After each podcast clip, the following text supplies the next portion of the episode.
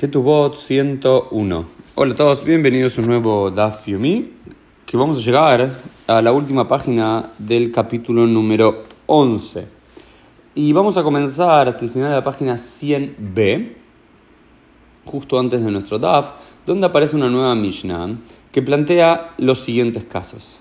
Amemaenet, Ashnia, Vailonit, Einlaen Ketubah, Velo Peirot, Velo Mezonot, Velo Belaot. Dice una mujer que hace mi'un, y mi'un es uno de los temas más discutidos en esta uh, Mishnah y luego en la Gemara, mi'un es un rechazo, que el caso es el siguiente. En el caso de que una menor de edad, es decir, una chica de 8, 9, 10 años, por supuesto no pensamos en los contextos de nuestros días, que nos parece una inmoralidad y una aberración, pero hace 2000 años era, eh, eh, era una posibilidad, hasta hace no mucho tiempo también lo era en gran parte de Occidente. Eh, si una menor de edad es casada por su hermano mayor o por su madre, es decir, entendemos que su padre había muerto, cuando esta niña llega a la edad de 12 años, puede hacer lo que se considera miun, que es miun, rechazar el matrimonio, es decir, como fue casada siendo menor de edad y sin su voluntad, puede rechazarlo, pero solamente lo puede hacer en un corto periodo de tiempo, más o menos entre 12 meses y 12 meses 12 años y 12 años y 6 meses. Pero si lo hace después de aquel periodo, es como que estuvo casada y tiene que recibir el get, el documento de divorcio y puede cobrar la que tú vas. Pero si esa mujer, si esa niña, una vez que hace el documento, eh, rechaza al marido cuando llega a la pubertad, a la mayoría de edad, no recibe, nos dice la millonaria, la que tú vas. El marido no va a pagar por eso porque se considera que el matrimonio fue totalmente inválido y como que, entre comillas, nunca existió.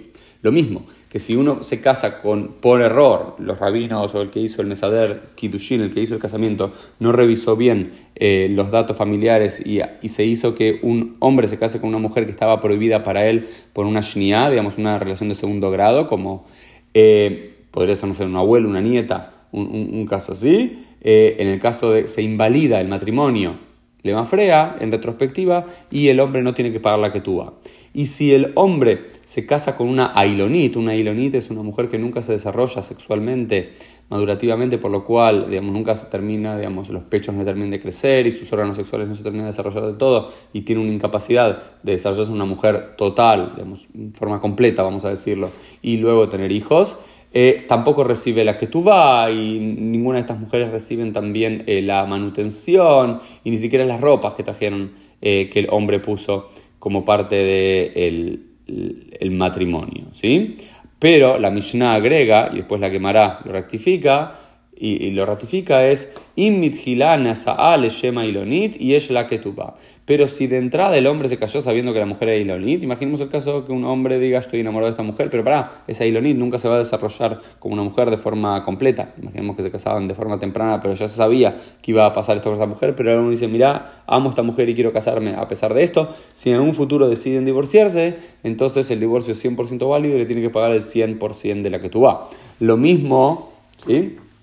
Es un, es un caso similar que luego eh, la Gemara trae. En el caso se llama Ailonit y Shaveinaisha. Ailonit es, es como una mujer casada y no es como una mujer casada. Y dice la Gemara, y Kirba, si él sabía que esa era una mujer Ailonit, que no iba a poder desarrollarse, y ella que tú vas, tiene la que tú vas, es una Isha Leholdapar, es una mujer en todos los sentidos.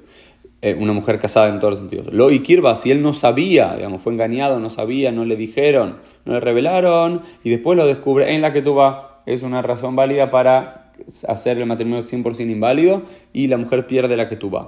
Lo mismo, almaná y shak mura, ¿ok?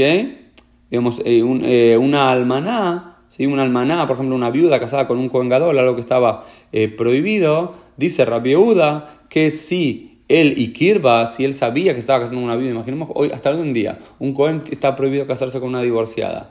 Ahora bien, si el Cohen aún dice, sabes que yo sé que es una divorciada, pero le amo tanto que me quiero casar y no me importa lo que digan los rabinos, voy a encontrar a alguien, lo voy a engañar al rabino, voy, a, voy a decirle que esa mujer era una mujer eh, que nunca estuvo casada y demás para poder casarme con ella, y después se revela que esa mujer eh, era realmente viuda, él tiene que pagar la que tú porque lo hizo a sabiendas. ¿Cierto? Lo hizo con la intención a sabiendas. Si no lo sabía, ahí es la mujer la que pierde la que vas. Y lo último que vamos a ver hoy es la posición de Rabbi Yoshua, que Rabbi Yoshua sostiene que el Maasek plum, ¿sí? que el Maasek que el, casarse con una, mujer, con una niña menor de edad eh, es un mase válido, es un mase válido. Como si, y es como una Isha Leholdapar, es una mujer en todos los sentidos de la ley, Vamos, todas las mismas reglas. Por ejemplo, el hombre puede anular para esa mujer joven eh, los votos y todo lo que ella trabaja es para el marido. Es una relación completa como si fuese un matrimonio. Sin embargo, Arei y que es una mujer en todos los sentidos de la ley. Él Pero la mujer, si inmediatamente cuando cruza la pubertad rechaza el matrimonio, no sale con un get como una mujer común, sino sale con la ceremonia del miun. Esto fue el dafio mi del día. Nos vemos Dios mediante en el día de mañana día domingo, último día de Sukkot, comenzando el Perek, el capítulo número 12.